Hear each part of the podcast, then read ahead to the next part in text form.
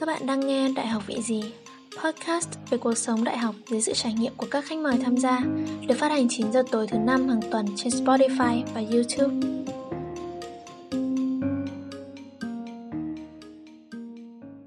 Khi mà các bạn bị mất tiền oan thì các bạn nói gì? Cày thế, có đúng không ạ? Vâng, và đó là lý do rất đơn giản về sự ra đời của chủ đề ngày hôm nay. Xin chào, mình là Thu Hường và bạn đang nghe Đại học vị gì? Thật ra tập hôm nay không phải về mỗi vấn đề mất tiền oan mà chủ yếu là chi tiêu trong cuộc sống đại học. Các bạn cũng biết đấy, trải qua rất nhiều sự cố gắng, các bạn học sinh lớp 12 cuối cùng cũng đã bước những bước chân đầu tiên vào cánh cửa đại học mơ ước. Tới đây, dường như chúng mình sẽ xuất hiện tâm lý thả lỏng, cần thư giãn sau thời gian dài căng thẳng đúng không nào? Mình thấy nhiều bạn có lẽ sẽ như mình Đi nhuộm tóc này, đi mua quần áo mới này Đại loại là muốn tiêu tiền một chút Sắm sửa cho bản thân để sẵn sàng trở thành một tân sinh viên. Nhưng đấy cũng chính là khởi đầu của kha khá những sai lầm liên quan đến chi tiêu trong cuộc sống đại học. Và cụ thể như thế nào, hãy cùng gặp gỡ và theo dõi câu chuyện của khách mời ngày hôm nay các bạn nhé Và khách mời của chúng ta ngày hôm nay là bạn Hạ, sinh viên năm 3, Học viện Báo chí và Tuyên truyền. Xin chào Hạ. Uh, chào Hương và các thính giả đang nghe Đại học vị gì. Mình là Hạ, 20 tuổi, hiện tại đang uh, sinh sống và học tập tại Hà Nội. Ngày hôm nay thì rất là vinh dự cho mình khi được trở thành khách mời của Đại học vị gì. Ừ. Vâng, thú thật với các bạn thì đây là một người không thể nào quen thân hơn với mình. Bạn Hạ học cùng cấp 3 với mình, thi cùng khối với mình Lên đại học cùng lớp, cùng trường và thậm chí thời gian đầu còn cùng nhà luôn. Vậy thì xin phép các bạn hôm nay của trò chuyện sẽ thoải mái hơn một chút. Và không phải tự nhiên mà Hạ lại làm khách mời của tập ngày hôm nay. Đối với mình, Hạ là một người biết chi tiêu và có nhiều trải nghiệm. À, thực ra là mình cũng không dám nhận lời lời khen của Hường đâu bởi vì thực sự là khi mà mới lên đại học ấy, mới bước chân lên Hà Nội thì mình cũng không phải là một người khôn ngoan trong vấn đề tiền bạc. Mình cũng đã có nhiều lần mất tiền oan hay là những lần chi tiêu vô độ ấy. Nhưng mà sau những lần sai lầm như thế thì mình đã dần rút ra nhiều kinh nghiệm hơn. Và mình biết rằng là mình nên chi tiêu như thế nào để có thể tiết kiệm cho bản thân cũng như là bớt cái gánh nặng về kinh tế cho ba mẹ khi mà nuôi mình đại học ấy. Ừ. nói mất tiền oan, hình như là lần nào bạn mất tiền oan ở cạnh mình thì phải. Mới ngày nào mình còn là sinh viên năm nhất. Thì Thôi thì hôm nay chúng ta sẽ mở đầu bằng một câu chuyện đơn giản đi Nhà trọ. Thì người ta hay bảo ăn cư thì lập nghiệp mà. Thế bạn còn nhớ năm nhất đại học mình đã đi tìm nhà như thế nào không? Tất nhiên rồi, sao mà quên được? Bởi vì những cái kỷ niệm đấy thì trong một đời người chỉ có một lần thôi Không thể quên được. Mình nhớ là ừ. hôm đấy mình còn dậy rất là sớm Đi từ Hạ Long lên Hà Nội để tìm nhà Mà còn đi cùng ừ. bố mẹ nữa. Đấy đi cùng bố đi mẹ cùng bạn. bố mẹ mình. Ừ bố mẹ sợ là hai hai con lần đầu tiên chân nước chân giáo nên lên Hà Nội thì mình sẽ bị bỡ ngỡ ấy, mình chưa chắc đã tìm được nhà bởi vì bạn của mình trước đấy đã đi tìm nhà và có review là phải tìm một tháng. Mà tìm một tháng trời vẫn chưa tìm thấy nhà đâu. Là bố mẹ cũng sẵn sàng là xách cả quần áo lên nghĩ là chắc hôm đấy ở lại cũng phải hai ba ngày để tìm nhưng mà cái trải nghiệm của mình cũng khá là may mắn nhỉ? Ừ đúng rồi mình chỉ cần đi có hai nhà thôi thì đến căn nhà thứ ba là ưng ý rồi là chốt hợp đồng ừ. luôn. Với cả là trong cái thời gian mà mình ở căn nhà đấy thì cũng không có vấn đề gì xảy ra nhỉ? Mình cũng đúng ở đấy được tận 6 hay 7 tháng thì đấy mới chuyển đi cơ mà. Ừ. nhưng mà không phải ai cũng may mắn như mình ấy. Bởi vì ừ. mình nghe khá nhiều bạn bảo là sẽ gặp vấn đề ở nhà trọ. Không phải là với mỗi căn nhà đấy không hợp ý thậm chí là còn cả những cái mối quan hệ xung quanh, ví dụ như là hàng xóm hoặc là chủ nhà trọ. Và cái vấn đề tiền bạc ấy, khi đấy nó cũng áp lực khá là nhiều bởi vì ờ, cái tiền nhà trọ ấy nó sẽ không ghi rõ trên hợp đồng và rất nhiều vấn đề phát sinh. Đúng rồi, thực ra là mình cũng đã trải nghiệm những cái vấn đề như thế. Từ khi mà mình chuyển sang căn nhà trọ thứ hai ấy, thì mình bắt đầu trải nghiệm những cái như thế mình cũng đã có nhiều lần xích mích với chủ nhà trọ vì cái vấn đề mà tiền trong hợp đồng với tiền thu thực tế không giống nhau ấy. Ừ, tại vì là mình ở với bạn có khoảng mấy tháng thì mình chuyển sang ở với gì và từ đấy trở đi là nghe nói là cứ mấy tháng bạn lại chuyển nhà một lần. Lý do tại sao vậy? Ờ đúng rồi từ thì um, sau khi ở đấy nửa tháng thì mình chuyển sang căn nhà thứ hai và từ đó đến nay thì mình cũng chuyển sang bốn lần rồi chuyển căn trọ bốn lần rồi uh, thực ra là mỗi một căn nhà trọ thì lại có một vấn đề khác nhau. Có một căn thì uh, ở tầng quá cao mà lại không có thang máy. Đầu tiên lúc mới chuyển đến thì mình nghĩ là ui chỉ có tầng 4 thôi mà chắc là mình leo được sinh viên trẻ khỏe mà. Ừ. nhưng mà khi mà mình ở đấy lâu dài ấy, mình mới cảm thấy là sau một ngày đi học về mà leo thêm 4 tầng nữa thì thực rất rất là mệt. Ừ. đó thì đấy cũng là một vấn đề mà mình quyết định là chuyển trọ. Tiếp theo thì lại có một căn có vấn đề về chủ nhà chủ nhà này thì cảm mình cảm thấy họ quá là khó tính với cả là mình kiểu không thấy thoải mái về quy định thời gian ấy ừ. họ cứ quy định là 11 giờ phải về rồi mà trong khi mình sinh viên mà trẻ khỏe như thế này mình muốn đi chơi đêm chứ đúng không ừ.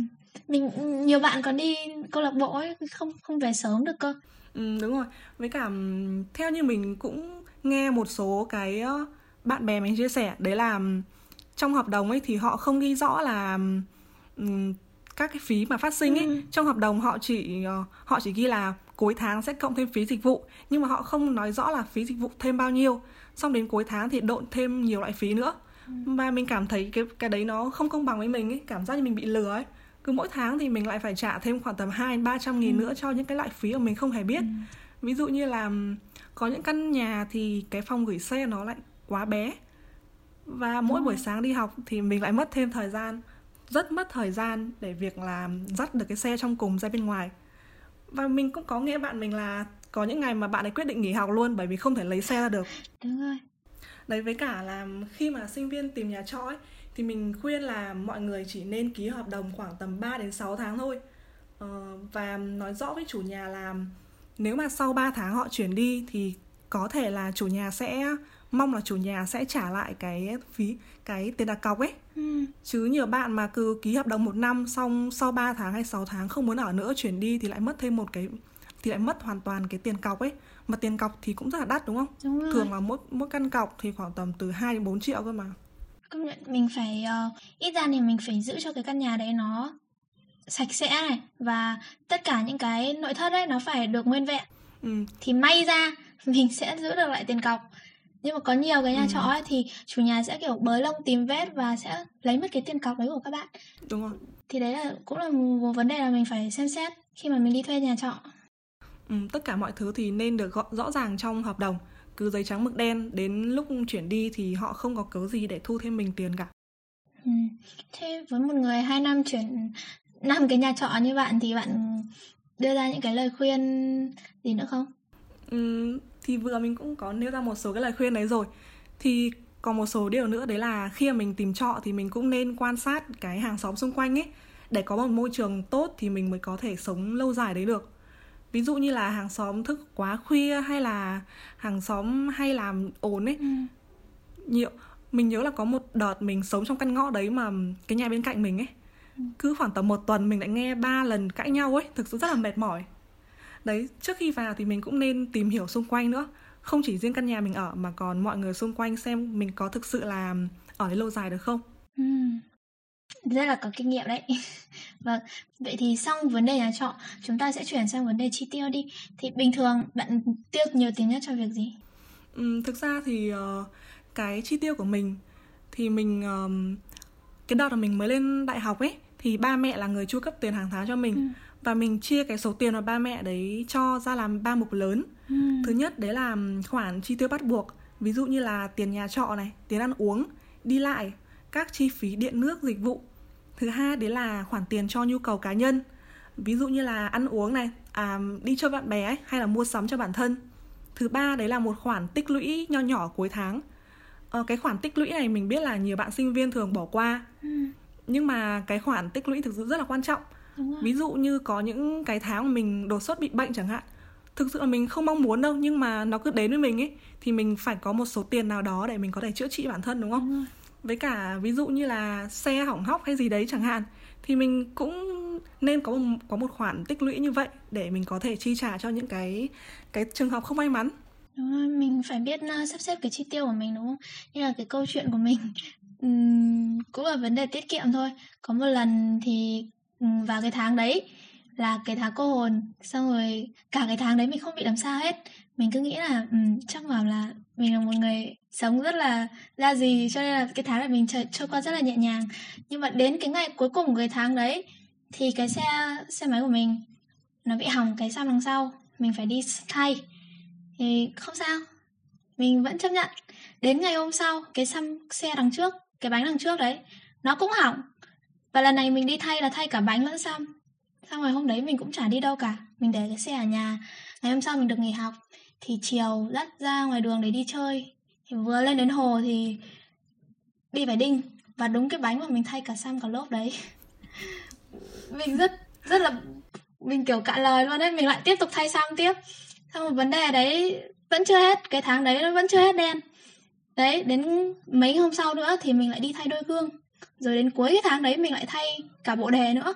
Trời ơi, một một núi tiền nó đổ lên ấy và mình, nếu như không có cái khoản tiết kiệm đấy thì mình không biết là mình sẽ xử lý cái trường hợp ấy như nào, mình sẽ không phải phản ứng nhanh được như thế.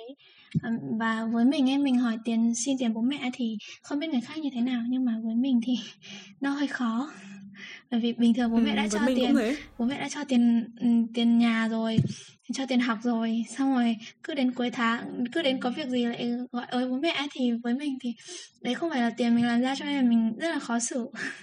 Và rồi là đấy là bố mẹ ừ, cho mình mình sẽ suy nghĩ về vấn đề đấy khá là lâu. Đấy.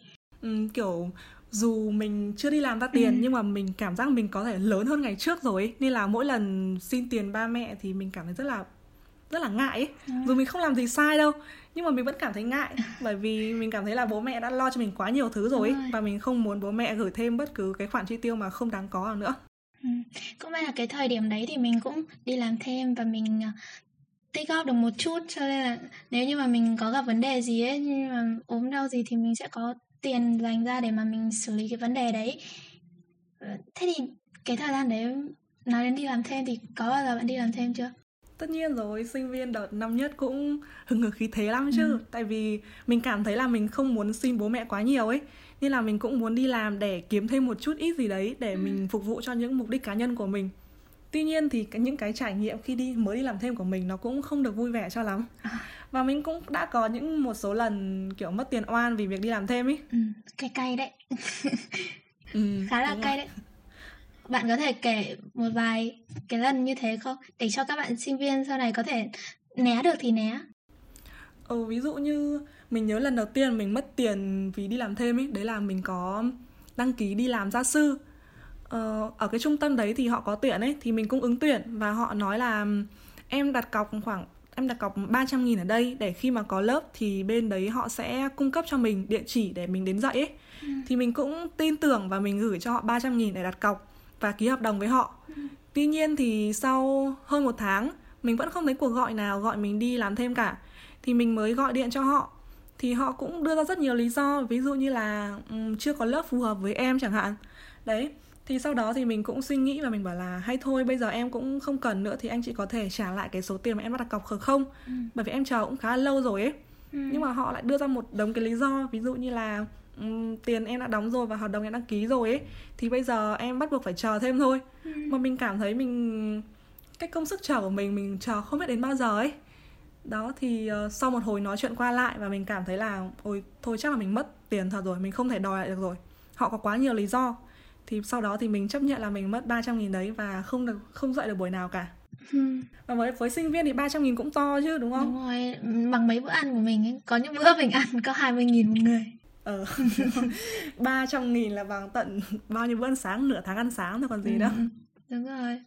Ờ, tiếp theo thì mình có đi làm thêm ở một cái trung tâm tiếng anh. Thực mình làm ở đấy không phải là giáo viên đâu mà mình chỉ làm nhân viên uh, sale qua điện thoại thôi ấy. Thì um, lúc mà mình đến xin việc thì các anh chị ở đấy tư vấn là um, một tháng em làm chăm chỉ thì ừ. kiểu gì cũng phải kiếm được từ 2 đến 3 triệu. Và mình tin tưởng chứ. Thế là mình làm việc hăng say lắm đúng rồi hồi đấy suốt ngày bạn về bạn ca ngợi cái trung tâm đấy với, với mình Đúng rồi, tại vì nhìn các anh chị ở đấy cũng chỉ hơn mình khoảng tầm 2-3 tuổi thôi mà các anh chị kiếm được nhiều tiền. Ừ. Mỗi tháng anh chị phải làm được 6-7 triệu cơ. Thì mình cũng tin là mình sẽ làm được. Hồi đấy cả hai đứa cùng đi làm. Cũng một đứa thì ừ. làm sale, một đứa làm điện thoại viên. Ừ. Nói chung đều là công việc qua điện thoại ừ. đúng không? Xong mình nhớ là tháng đầu tiên mình làm việc chăm chỉ. Ngày ờ, có những ngày mình làm 2 ca liền 3 ca sáng trưa à sáng chiều và tối đi làm đấy luôn. Ừ. xong chủ nhật cũng đến đấy để tham gia sinh hoạt cuối tuần ấy. Ừ. xong đến cuối tháng thì nhận lương. Mình lương của mình còn chưa được 500 nghìn nữa. Xong mình thấy cũng bất ngờ ấy bảo là ủa tại sao lương của mình lại thấp như vậy được ấy? Ừ. thì các anh chị giải thích là ở đây thì tính làm việc là tính theo doanh số ấy. Thì mình phải có doanh số thì mình mới có lương còn tháng đấy thì doanh số của mình không có nên là mình chỉ được trả một khoản tiền nho nhỏ thôi gọi là trợ cấp thôi mình nhớ còn không được không được 500 nghìn đâu chỉ được hơn 200 thôi. Đấy xong mình cảm thấy là mọi công sức của mình bỏ ra nó không xứng đáng. Vì vậy nên là mình có một cái lời khuyên nho nhỏ cho các bạn sinh viên khi mà đi tìm việc làm thêm ý là mọi người nên tìm hiểu kỹ xem cái công ty đấy là họ trả lương theo ờ, lương cứng. Ví dụ như là đi bưng bê chẳng hạn thì họ sẽ trả 15 đến 20 nghìn một tiếng. Thì đó là công việc trả theo lương cứng. Còn có những công việc mà họ sẽ trả theo doanh số ừ. tức là mình phải bán được từng này thì mình mới có tiền. Còn nếu không bán được thì mọi công sức của mình đến làm coi như không có. Đó đây cũng là một vấn đề mà sinh viên nên cân nhắc kỹ trước khi lựa chọn công ty để làm. Đúng rồi mình đi làm cả một tháng trời như thế mà đến lúc nhận lương ấy nó không đúng với những gì mình bỏ ra ấy, thì cũng hụt hẫng chứ đúng rồi và rất nhiều bạn sinh viên giống như mình mà ừ. cũng tham gia vào mấy cái công ty mà phải có doanh số mới có tiền ấy ừ. chính vì vậy mà làm hùng hục cả tháng mà đến cuối tháng thực sự là tiền lương ấy còn không đủ tiền xăng xe đi lại luôn thậm chí là mình cũng nằm vùng ở trong mấy cái group ở trên mạng ấy là làm việc online ấy đó người ta sẽ bảo là tuyển nhân viên viết bài và các bạn phải gửi bài cho người ta ừ. thì người ta mới xét duyệt rồi thì người ta gửi lại tiền về cho các bạn ấy và có rất nhiều công ty ấy người ta sẽ lấy bài của các bạn nhưng mà người ta sẽ nói với các bạn là bài đấy chưa đạt. Và người ta sẽ đúng không trả tiền cho các bạn. Đúng rồi. Đó. đúng rồi xong một ngày đẹp trời mình lên uh, fanpage của họ thì thấy bài của đúng mình rồi. đúng không? Và các bạn phải rất để ý cái vấn đề đấy. Mình phải uh, làm rõ với người tuyển dụng trước tiền lương rồi thì công việc của mình là gì thì mình hãng apply vào công việc đấy. Ừ, đúng rồi nên kiểu mất lòng trước được lòng sau ấy cái gì cũng nên rõ ràng ngay từ ban đầu. Và thật sự là tiền bạc luôn là một cái vấn đề mà không dễ giải quyết đấy. Nhưng mà mình nghĩ là tùy vào từng người thì sẽ có nhu cầu và mức chi tiêu khác nhau. Nhưng mà đối với mình ấy thì sinh viên thời gian đầu ấy mình nghĩ là nên đầu tư vào bản thân nhiều hơn. Cái khoản đầu tư đấy không phải là quần áo hay giày dép gì không phải là những cái đồ um, trang trí lên trên người hoặc là xung quanh gì hết. Cái đấy thì um, mình có thể làm nhưng mà thời gian này thì mình nên chăm chút vào kiến thức thì nhiều hơn. Mình đầu tư vào kiến thức ừ. và bản thân đấy. Và chúng ta nên học những cái ngôn ngữ mới chẳng hạn hoặc là học kỹ năng kỹ năng tin học kỹ năng thiết kế và quay dựng phim. Bởi vì uh, đây là một khoản đầu tư có lợi nhuận đúng không? Ừ, thường thì uh, mới lên đại học thì các bạn đấy nhiều sinh viên là muốn đi làm thêm ừ. luôn để có thể kiếm tiền luôn nhưng mà mình nên biết cân bằng. Nếu mà mình cảm thấy mình có thể cân bằng được giữa việc học và việc làm thì mình mới nên đi làm. Ừ. bởi vì ờ, công việc chính của mình lên đại học lúc đầu là học mà đúng không? Thì mình nên cân bằng tốt nhất là nên cân bằng thì mới ờ, tốt được cho bản thân mình. Và ở trên đại học thì có rất là nhiều cám dỗ và ví dụ như mình thời gian đầu ấy mình mình hay đi mua sắm lắm. Ừ. nhà, nhà gần một một cái con đường gọi là thiên đường mua sắm luôn xong rồi cứ đi qua những cái tiệm mua sắm đấy xong rồi thấy người ta sale người ta giảm giá là dắt tay nhau vào trong đấy. Rồi mà thường mình dắt tay nhau vào đấy nhưng mà mình có mua đồ giảm giá người ta đâu mình toàn mua cái hàng mới về của người ta thôi chứ đúng, đúng không? rồi. đấy và cái thời điểm đấy ấy, mình chưa biết chi tiêu nhiều mình tự dưng đang là một đứa học sinh cấp 3 không có tiền trong người. Xong rồi đùng một phát trong tài khoản lại có có một chút tiền thế là cứ thế mà đi mua thôi. Bây giờ nghĩ lại mình cảm thấy là hồi đấy mình thật là hoang phí. Có những thứ thứ mà mình nhìn tại sao mình lại mua vậy mình? Đánh nhẽ là mình không nên làm như thế. Sau một vài lần chuyển trọ thì mình cũng nhận ra là mua càng ít đồ càng tốt các bạn ạ. Ừ, thực sự là ai cũng có những cái sai lầm đầu đời ừ. thôi. Nhưng mà quan trọng là sau nhiều lần mắc sai lầm như thế thì mình nên biết đúc rút kinh nghiệm cho mình. Ừ. đúng rồi sau một vài lần nếm vị mì cay cuối tháng thì chúng ta đã trưởng thành hơn này.